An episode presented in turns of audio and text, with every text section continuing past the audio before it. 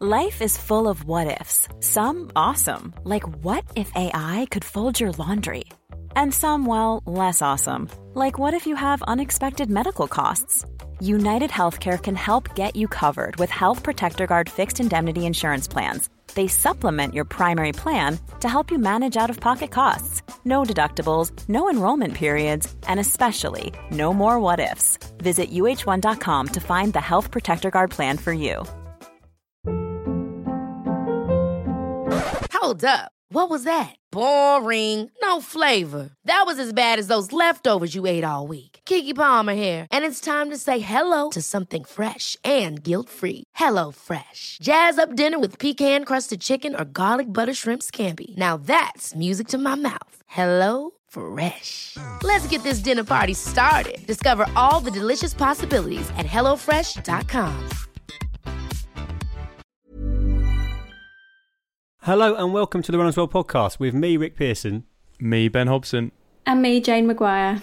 Today we're talking with Robbie Britton about his new book, 1001 Running Tips. Uh, it's important to state here that Robbie won't be taking us through all 1001 running tips. That would be a very long episode. And as good as these tips are, I don't think that's what, what listeners want. Um, I think that would be an audio book, wouldn't it? He, he'd be furious because that would just be his book uh, immediately true, null yeah. and void. So no, Yeah. we're not going to do that. we're not going to do that. Um, but we thought we might try and do uh, one tip each. All right. One one running tip. And I know we had no time to pre- prepare for this, but maybe that makes it the kind of, maybe that'll make it kind of honest answer. Yeah. Are you ready to start, Ben? Could you start? Oh, am I going first? Am I? yeah. Oh, go on. Um.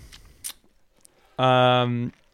Don't take yourself too seriously Love that. Oh, because that's hundred percent what I've done, and that's just kind of half half sort of ruined a lot of running for me. I think trying to be too serious about it. So that's my one tip. Don't take yourself. Don't take running too seriously. Don't take yourself too seriously. Choose one of those. I would say the self rather than running. Running, it will react to how you react. So yeah, don't take yourself too seriously. Jane, what are you going with? I like how you're throwing us both in there, Rick. Yeah. Um, I would say, I was going to say um, easy mile should be easy, but I don't want to spoil the podcast. Um, so I would say, what would I say? I would say don't. Um, what's that quote? I think I've I've made this for a for a meme for Runners World. Um, don't outrun the joy of running. So if you don't want, like sometimes going for a run will help you feel better, but if you if you don't want to do a marathon, don't do one. Who said you had to? Um, if you don't want to do a race, don't do one. Um, use running. Do the runs you like, and don't feel pressured by people on Instagram to do runs you don't enjoy. Exactly that. Come on then, Rick.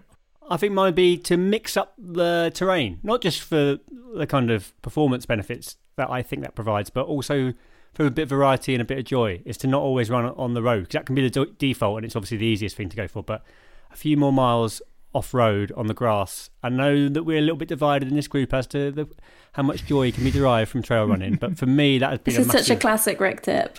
game changer. so mix up the surfaces if you Hey, like. and it- you know, if you let's go and go back into the archive by a week or two, maybe, and listen. and uh, Dr. Josie Perry, who joined us to talk about running and stress, she mentioned a study that says if you surround yourself with green and blue, That's it. green and blue are the two things. Water and the trees.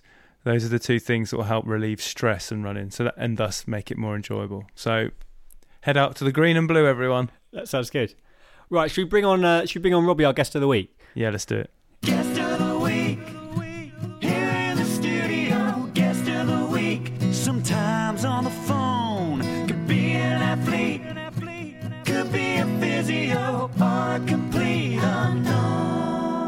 Our guest this week is a Team GB 24 hour runner and coach whose new book, 1001 Running Tips, provides amusing and accessible pointers to guide you on your running journey.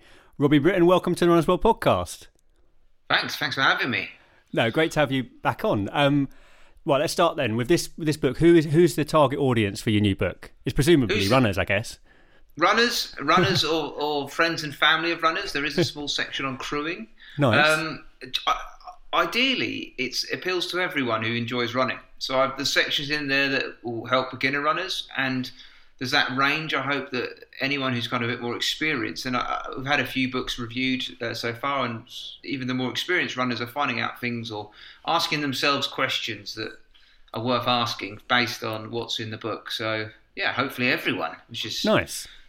How do you go about compiling tips like this? Because I feel, from your point of view, you're coming in from an elite level. So you're kind of like that's you know like such a finely tuned part of running, but running is such this broad church. So how do you sort of build break it down into right that tip's applicable for everyone, and that's like a super nuanced tip for someone who wants to run up a mountain really quickly.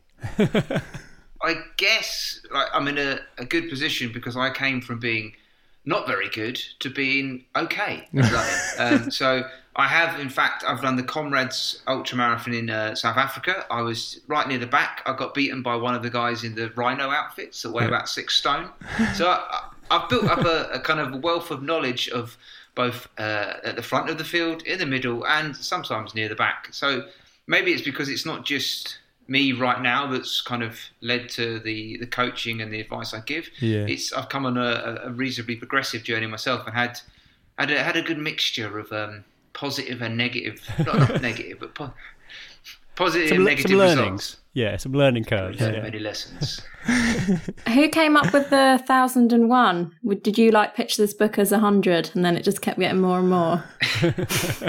Just too many. Yeah, uh, it's actually based on Andy Kirkpatrick's Thousand and One Climbing Tips book. So he's a big wall uh, climber, and he uh, his is the same publisher. And they were like, "Well, climbing's great, but running is also great." And uh, let's get some tips about that. Who's who do we know that's got a thousand and one tips in their head? Did you get to like seven hundred and be like, "Wow, this is a lot," or how how easy was it to come up with them? See, so I did like a, you know, like the old Blue Peter style kind of list where you they tally in each week how many I don't know milk bottle tops they people have collected. Yeah. I did that for tips on my wall, and uh, I didn't actually find it a chore at all because the way I did it is I jumped around a bit. So if I was bored about writing about one aspect, I just started writing about I don't know, like how to have a crap in the woods, or how Yeah. to run in the desert, or how to run park run, and I just kind of mixed it up, so it, it kept it reasonably fresh. And I, what did I send in about thousand and sixty odd? Because I knew some of them would be rubbish, so they could just get rid of some. yeah, and there's a few more. There's more that could be added, I reckon. There's a few more tips left. What's the one tip that you wish you'd known when you started running? Oh, so many, Rick, so many. Um, I don't, probably to do with just being a bit easier in my easy runs and uh, and actually not just destroying myself at every given opportunity. Especially, I remember going down like like being in London, going to like club track sessions, and each individual rep was a race, Yes. a race to the death, and uh, and that that probably uh, didn't, yeah, might have, might have hampered my progression a little bit. it should be on like a tea towel or like a mug or something. It'll be it will be like that sort of like level of of mantra. But it was running should be about improving fitness, not proving fitness. Right? Or something. It was, it's, it's, you see what I mean? It was something cheesy along that Na- line. Namaste. yeah, Namaste, exactly, babe. Rick. Save that for the next book, Robbie. but um, but that kind of all, I also in in all of its uh, cheesy glory made me think. Do you know what? That's true though, because you do. If you're ever sort of in that position where you're running with others or doing whatever it is you're doing, the easy run isn't easy anymore. It suddenly becomes a bit more punchy, and then you've got the, as you say, the individual reps at the track session. Each 400 is to to death rather than like to completion. so I think that that's that's that's a great uh, tip. Number one tip. It's in there somewhere near the front. Yeah, yeah. It, and I, I think I wrote an article recently about like how to run with faster friends because that that session's probably all right for someone. yeah. Like it's all right for the geezer who's slowed down and everyone else is hanging out, of, like trying to keep up. Those reps are probably run at someone's correct pace. So you're helping yeah. someone. Yeah, It's, it's if it's not you, then uh, you, you try and change it. If it is you, then be a good friend and let them know that you're breaking everyone. One of the things I like about this book, Rob, is that it's you know it's not a dry training manual. It's it's it's really funny and light-hearted in places. Do you think that people underestimate the kind of comedy potential in running? It's actually a much more sort of funny and colourful activity than most people think. Yeah, I guess there's a few people who take themselves a bit too seriously. When, in fact, it is for us, for, like for people listening to this, it's a game, right? It's, and that's one of the reasons I love it. It's not like a life or death situation. It's not gonna. Uh, there are very few people that it puts like food on the table. That we enjoy it as a hobby. So yeah, if we take it too seriously, um, then it can lose some of its joy. But like one of the kind of my mantra for writing the book, which I wrote next to my little Blue Peter uh, chart, was good. Good advice doesn't have to be boring. I think there's sometimes you see like I've got I've got some really good training manuals that have only ever I've kind of they haven't I've tried to absorb them for osmosis from the bookshelf. Nothing's happened. I picked them up a few times and then eventually used them as a doorstep. if you do need a doorstop and like and my book becomes that, then great. Like I don't mind because they're very important because it can get quite drafty in the winter. But like, ideally, people pick it up and instead of putting it down next to, on the floor, they're, they're going to read it. And yeah, the advice can be brilliant, but if it doesn't engage the reader, then there's no use there, is there? Yeah, totally, totally. Did you learn a lot writing this book? As in, did it make you remember things that you'd forgotten that people had told you in the past, and you were like, "Oh, I should remember that. That's important." So, so I yes, someone asked me this the other day. Like a lot of it did come from inside my noggin. So like it was like it's all there. Yeah. But I think what, where it's been useful is reminding me of the things that I choose to forget, like Yeah. like the hmm. easy running or like having some rest days or like just not like not destroying yourself over a long run as hard as possible too often. Like things like this and like over racing, like the stuff that I'm still a run at heart. I'm, I like as much as I love to think I've got all this good advice that I put in a book. I'm still an idiot. I can still go out and do the things that I'm telling people not to do, and uh, and I'm just grateful that it doesn't get rubbed in my face too often. So yeah, like for me, it's probably just as a, a good gentle reminder. Like when someone says, "Oh, I really enjoyed that tip," and I'm like, "Oh yeah, I've got to remember that one for my next run." When you obviously you've you've kind of I think we've all done that. I think it took me three marathons to listen to my coach and actually lapping your watch on every mile does make a difference. Um, what are your like biggest running mishaps that you now kind of look back on and you think, wow, that's helped me write a book, but at the time that was really stupid. How long have you got? Eh? that's, the problem. I can link one directly to, to like a so like when I run my marathon PB, I, I set off at the front, very excited, tapered, so fresh, and uh, and I think I ran the first mile in five twenty, and I found myself in this big group with the lead ladies as well, and I was like, oh, I'm going too fast, right? So then I was like, oh, I'll come out of this group, and it was really windy, so I got back into the group and went fast again until we got out of the wind. And and like I, I mean, the biggest issue there was it gave my coach like a minor heart attack watching. um, and but like- like I I was then kind of I don't know. I just had to kind of trick myself. Well, maybe the watch is wrong. Maybe we're not going that fast. It's okay.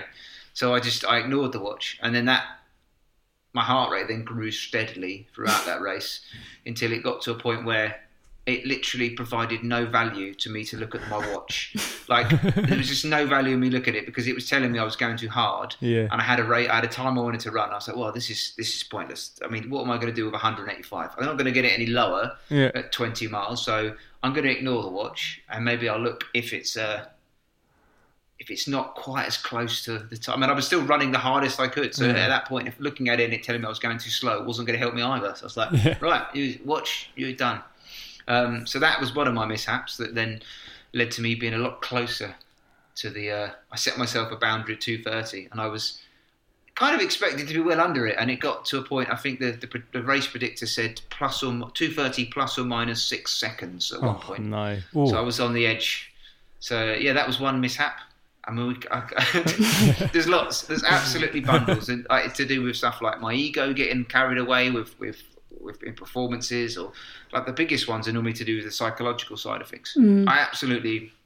One of the reasons I do ultra distance running and and some cycling as well, um, is because you do get to kind of experiment more with with what happens in those darker moments, and yeah, just like you, that's the kind of stuff that you can let it absolutely change your race, be it 5k marathon. If you let your head go, it's harder. Like you can you can stop yourself in a second and kind of go, it's not worth it anymore. Ah, What's, the, what's the point? And that one second is that's it, race over. In a 5k, you're not coming back from it. marathon, you can slow down. An, an ultra marathon, you can have a cup of tea and regroup.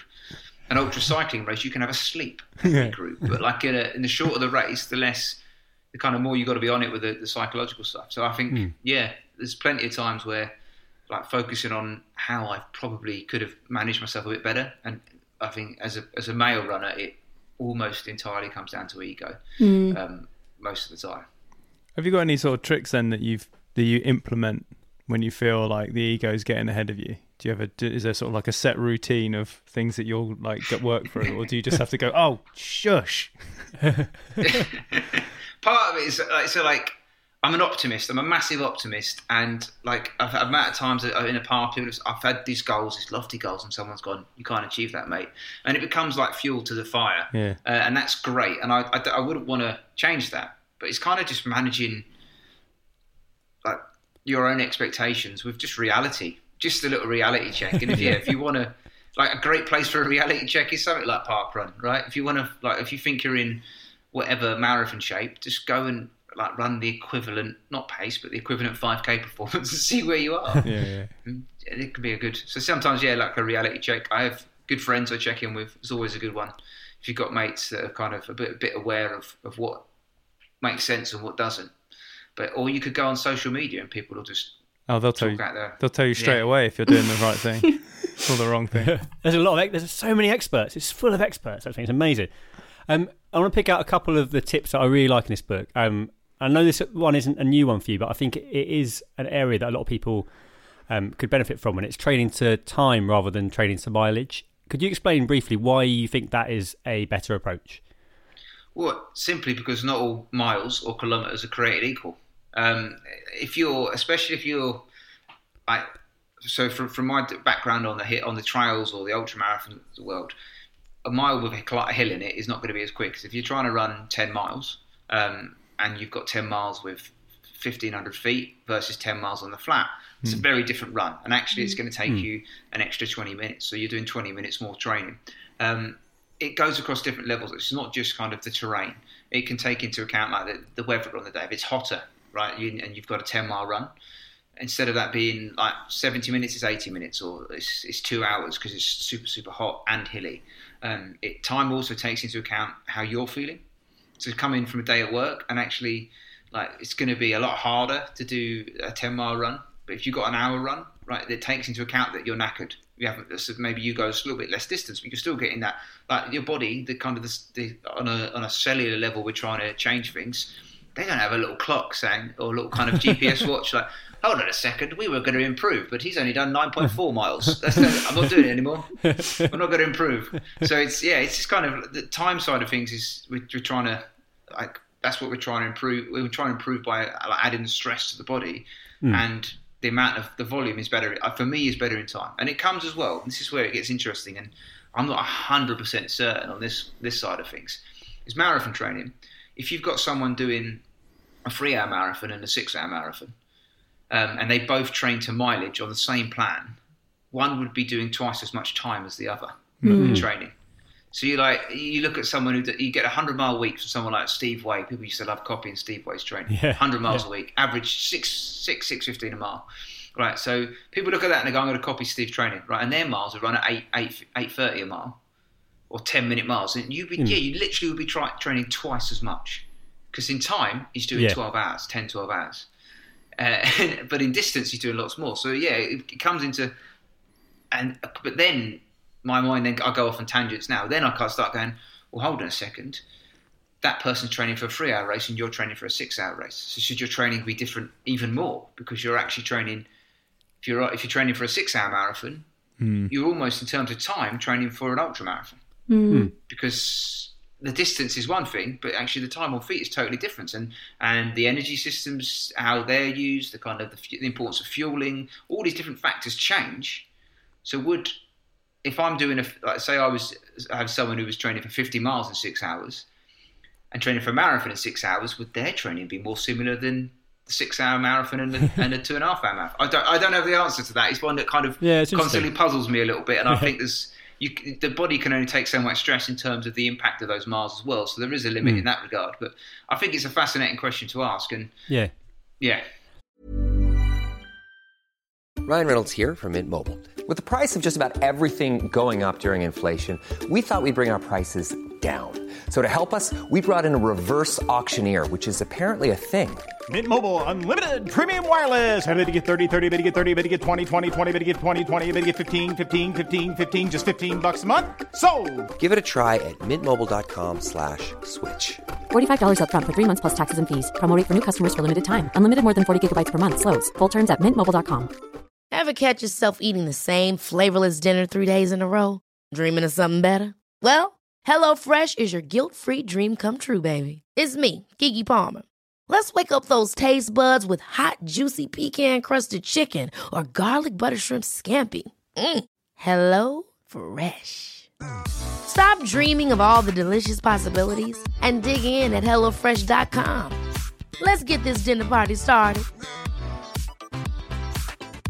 Quality sleep is essential. That's why the Sleep Number Smart Bed is designed for your ever evolving sleep needs. Need a bed that's firmer or softer on either side? Helps you sleep at a comfortable temperature? Sleep Number Smart Beds let you individualize your comfort so you sleep better together. JD Power ranks Sleep Number number 1 in customer satisfaction with mattresses purchased in-store. And now, save 50% on the Sleep Number limited edition Smart Bed for a limited time. For JD Power 2023 award information, visit jdpower.com/awards. Only at a Sleep Number store or sleepnumber.com. There's a couple others in here, Robbie. I want to go through. Um, trust the trust the toilet trust the toilet queue is good. This is what I like about this book. Because it's a bit like thousand running tips. You can think like as someone who's been in the running industry, I'm going to know loads of these, but there's lots of like innovative, quite novel takes on things that are actually also really useful. And I think trust the toilet queue is is is one of those. It's. Mean, that's the thing though. Like the, the closer you get to that front, like the, the start time, you sat there and you're like, there's four people ahead of you, right? And in your mind, there's four people. They're both going in. They're all going in for a poo, and they've all got a newspaper they're going to read, and they're going to take ages, and that, that, that last one's going to lose the last bit of toilet roll. But as it gets closer, two of them are going to bottle it and go to the start line. One's only needs a wee. They should have been in the other queue anyway. And then by that time, you're in there, and you've got plenty of time to get to. But the closer we are to the start line, the more anxious we are about making it to that front. But like the other side is that if you worry about it too much and it's something you can't really control, you spike in your kind of anxiety like levels before a race. That's not going to be good for you. Um, if you need, you're in the queue for a reason. You can't just like, go to the start and then, like, if it's a marathon, you're not going to jump over two miles in and be like, "Oh, I'll do it here instead." Yeah. Like you wanted, to, so it's kind of like just trusting in it. And I think the closest I got with that one was in a race in Spain. It started at like five in the morning, and I was trusting the queue, trusting it, trusting it, and the the start was getting closer and closer. And then I, I managed to get to the start line. My wife was also racing. She's like, "Where the hell is he?" it's like the final minute before the gun going off. People are starting to count down, and uh, I think it's about 25 seconds before the start. I jumped over the side, and then got in. I just run straight to the front, and I was there with about 20 seconds to spare. And just to give you an idea, that race I then set. A, I got a Strava crown for the first 5k Yeah. and blew up massively. It's like ego again, So Robbie. ba- The ego is going off again. Yeah. so maybe it was like too much adrenaline at that point, like just that kind of real success in my timing. It was a bit too close, but uh, well, that was there was lots of other factors involved with that idiocy. The other, the other good ones about this, uh, you- you're not, you're not afraid in this but to call out some industry bullshit. I'd say you're, you're fairly sort of straight about stuff, and one of them is about not all shoes wear out after 500 miles or 800 kilometers. And I think that's that's an interesting one. It's probably one that people don't tackle enough. But actually, you know, this slight idea, this rule that you have to get rid of shoes after a certain amount of miles, and you, you don't think that's true. Yeah, it, it can vary, right? It can vary Yeah. to individuals. It varies on how you run. I, I work with like, one of my athletes is Dan Lawson, it's a friend of mine, and he has rerun clothing. And like, like I've seen Dan break records in shoes that most people wouldn't wear to do the gardening. Um, you're literally like, oh mate, what you? And like, there's kind of drilled into your head. You're like, oh, Dan, you'd go definitely go faster if you weren't wearing those old Crocs. But uh, like, it's it, it's. I think there is an there is you can go two ways with that, right? Because you can. I've got pairs of shoes that there's none around me right now, but they've got like holes in and they've been there for miles. And they, they probably do increase my injury. Like if, if you've got a certain way of running that kind of rubs out a certain bit of the sole and it's really kind of affecting your gait, then and you can pick up injuries, and you know you pick up injuries. That yeah, it makes sense to be smart with your shoe choice, right? Yeah. But I think we we have kind of the industry relies on us getting new shoes when there's new colorways, right? Hmm. Or there's like a new like the 19th edition of a shoe that hasn't changed, or they've changed it in a way that makes it worse, but simply because they have to change it. Yeah. Well, Yeah. uh, you need the newest version of this, but it's twice as heavy. Yeah, well, we had to change something, so we made it terrible. oh, thanks. like, this, this is kind of like the part of it. So it's kind of just, it's very individual, and just asking those questions, not just when I get that message from Strava, like for one pair of shoes I've got, that I think they've done about 1,200 miles. And it's just like, you need new shoes. Every time I run in them, it's like, I don't, they're fine. They're just for an easy run. I'm not trying to win the, like a race in these shoes. They're comfortable, they stay on my feet, and I like running in them. And uh, it's like, well, okay. But then when I'm racing, I do like a fresh, like a, a newer pair. I'm not going to wear those shoes to racing. So it's, Yeah. I'm not, I'm not like perfect. And that's one of the other things with a lot of the stuff around sustainability these days as well. And it's a, people think you have to be perfect about it before you can talk about it, and that's not true, right? So, like hmm. you can't like, well, I never get on a plane, and I only eat kale, and I, I, I my shoes are older than time itself. You're like, well, okay, you're the only person qualified to talk about sustainability. That's not, that's not true. We- We've all got to talk about it. Yeah. We've just got to try and be a little bit better. Yeah. And there, there's so many. Like, what's the fact that Dan says every single pair of shoes ever made is still in existence. Every pair of running shoes because they take like however long to to to biodegrade, and it's longer than people have been making running shoes. So every single pair of running shoes ever made, ever used, is still somewhere either in landfill, in someone's kind of cupboard. And most of them are in my so- cupboard. Or, or Yeah. on Dan Lawson's feet. Yeah, or being worn by Dan for many many miles. Do you think there's like special there's areas where people are always always looking for advice? Did you feel like you were kind of like you could have written a thousand and one tips on injury alone? Like, do you think that's kind of like, or do you, you know, or the treadmill, how to make that more interesting? There's one area that stands out massively. Um, every time I have a discussion with a runner these days, it, it, it goes towards uh, food, Right. uh, race nutrition, stuff like that, especially with the ultra runners, but just runners in general, like marathoners are kind of getting onto the fact that they should probably eat, um, especially the faster ones. Like looking off, like well, Ron Hill only had he had like egg and potatoes before the race, and he ran two tens. Like, yeah, that worked for Ron Hill, right? But you're not Ron Hill, so maybe uh, Maybe some gels. try something different. yeah, have some gels. Have some. So yeah, the nutrition is one of the the last couple of years I've been doing this um, with the International Olympic Committee's Sports Nutrition Diploma. It's like a two year postgrad, um, and it was in sports nutrition just because for me that's the biggest area that people keep asking about. And in terms of ultra running, it's one of the and marathoning, it's one of the bigger areas for kind of getting things right. So that's yeah, it's everyone. And because we don't get it right, you can know exactly what you're supposed to do, and that doesn't work for you. Yeah. Right, and that then comes down to pacing, nutrition, uh, like or the, the hydration, or kind of how, what the conditions are like on the day. Pacing is often pacing and nutrition are intrinsically linked because you can all eat eight gels if you sat on a sofa. That'd be fine, right? You can't eat them at the pace you try and run a marathon. It's just finding somewhere in, the, in between the sofa and marathon pace that it's just that kind of joins together, and you can. That's yeah. So that's the biggest area is, is nutrition. So, uh, I think there's, but there are plenty of books on sports nutrition. So mine doesn't provide all the answers in that regard. Yeah, but they're all pretty dry, to be fair. So, so It's funny because I've gone to Robbie for um, ultra nutrition advice uh, a couple of years ago before the, the North Downs Way race, and oh, sorry, are you going to suddenly blame Robbie for eating too many dates? Robbie's like the he's actually like the sensible voice when it comes to nutrition. I, and I was like, I think I'm just going to do it with real food, and he's like, all right, you need to actually think about like um how many carbs an hour you're going to have, and like the, your your rough plan that you've laid out is about you're getting about 10, 10 grams of carbs now, and you want to be trying to get to like fifty or sixty. So you might want to have a little reassess of your plan. it was useful actually. Thank you, much appreciated. I've looked, I mean, I learned that the, the bag of apricots uh, was experience was one I had. Many, I think it must have been ten years ago now. I didn't have much money, and I was like, well, this ticks all the book boxes Yeah, the is fine. nutritional demand, uh, and it's cheap, and I can just take a kilogram of those, chuck them in the two pockets I've got, and uh, spend my most of my race in the bushes. It's great. but uh, but it's same with like someone like when I was chatting to you, Rick, about the North Downs Way. I, I I could very quickly say, well, you need the, the current research says as, as a male runner, you should have 80 to 90 grams of carbs an hour. But if you're currently planning on taking 10 an hour, Yeah, right. you're never going to get to 80 to 90 by the there, time. yeah. I think it's probably the Yeah. week before the race you were asking me, which is always a good yeah. time to think It was good, wasn't it? I give you a lot of time. Yeah. yeah.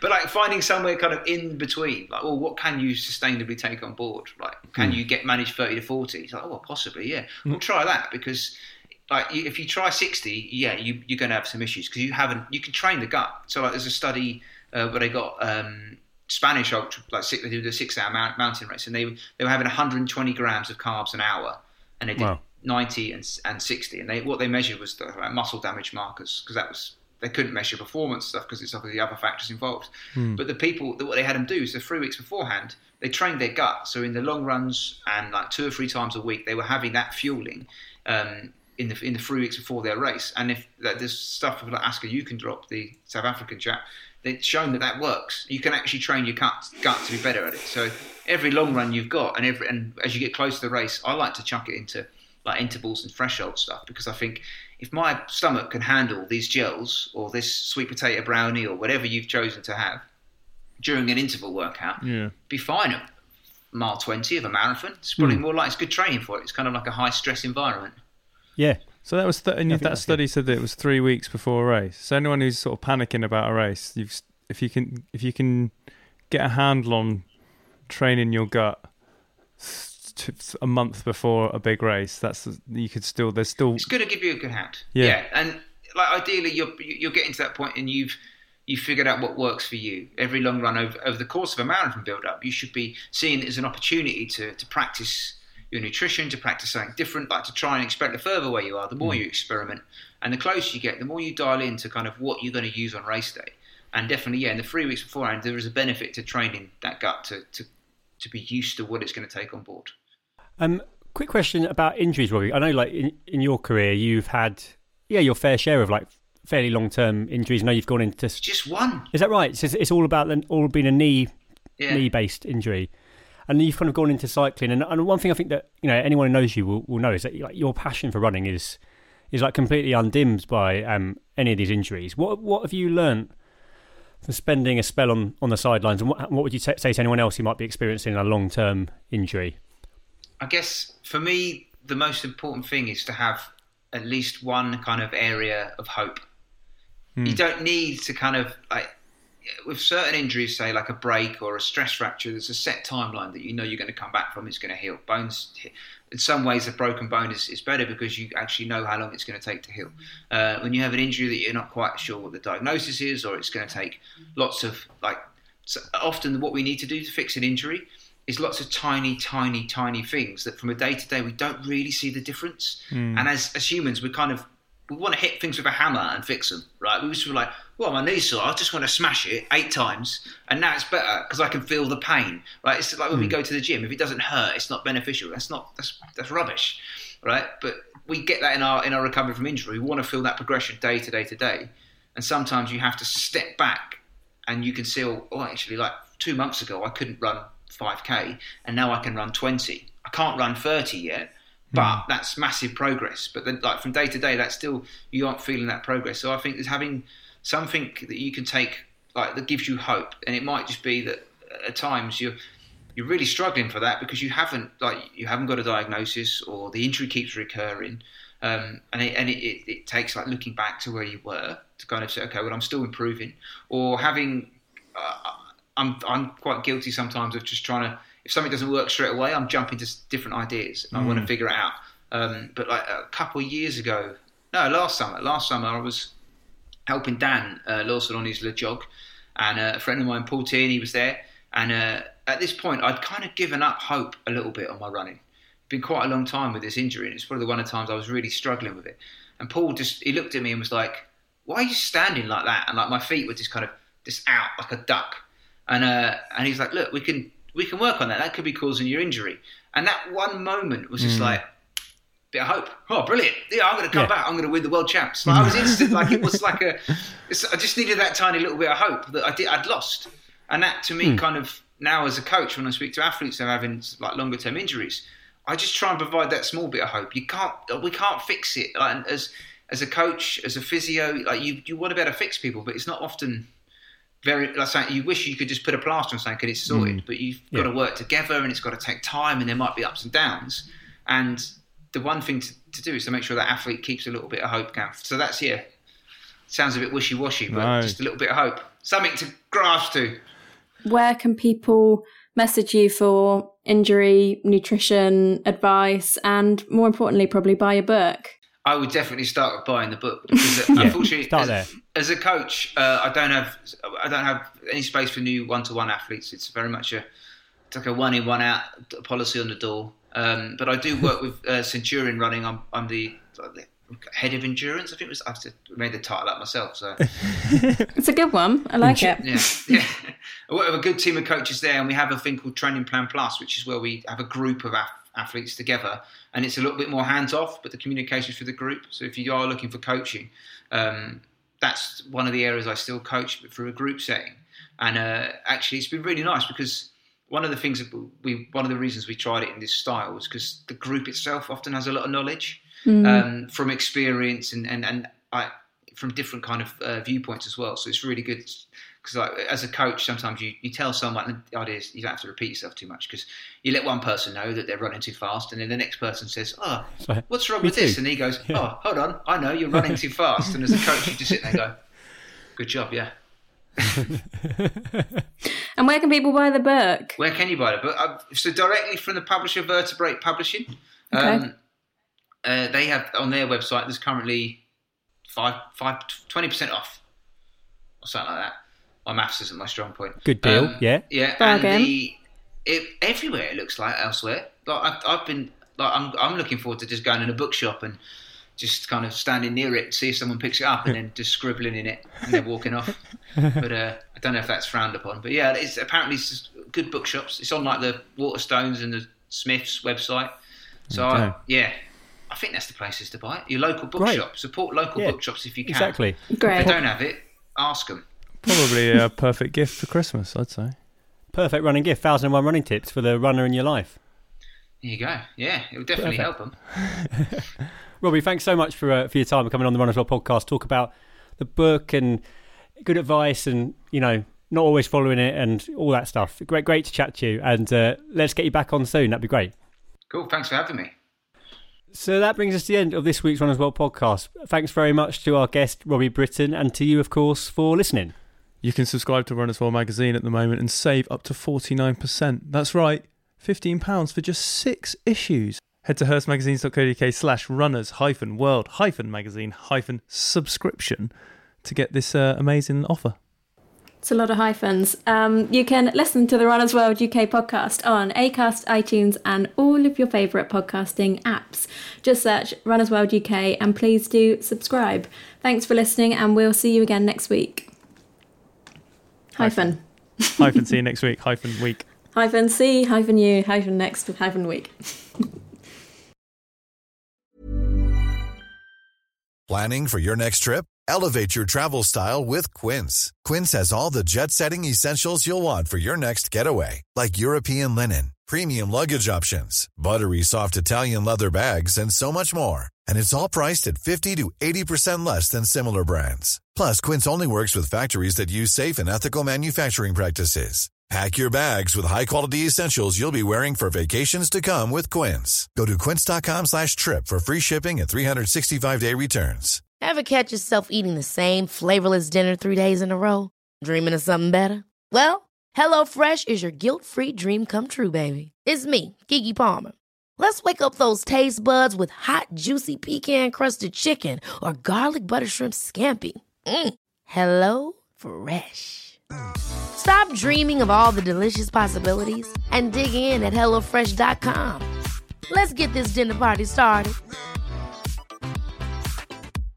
Imagine the softest sheets you've ever felt. Now imagine them getting even softer over time. That's what you'll feel with Boll and Branch's organic cotton sheets. In a recent customer survey, 96% replied that Boll and Branch sheets get softer with every wash. Start getting your best night's sleep in these sheets that get softer and softer for years to come. Try their sheets with a 30-night guarantee. Plus, get 15% off your first order at bollandbranch.com. Code BUTTERY. Exclusions apply. See site for details.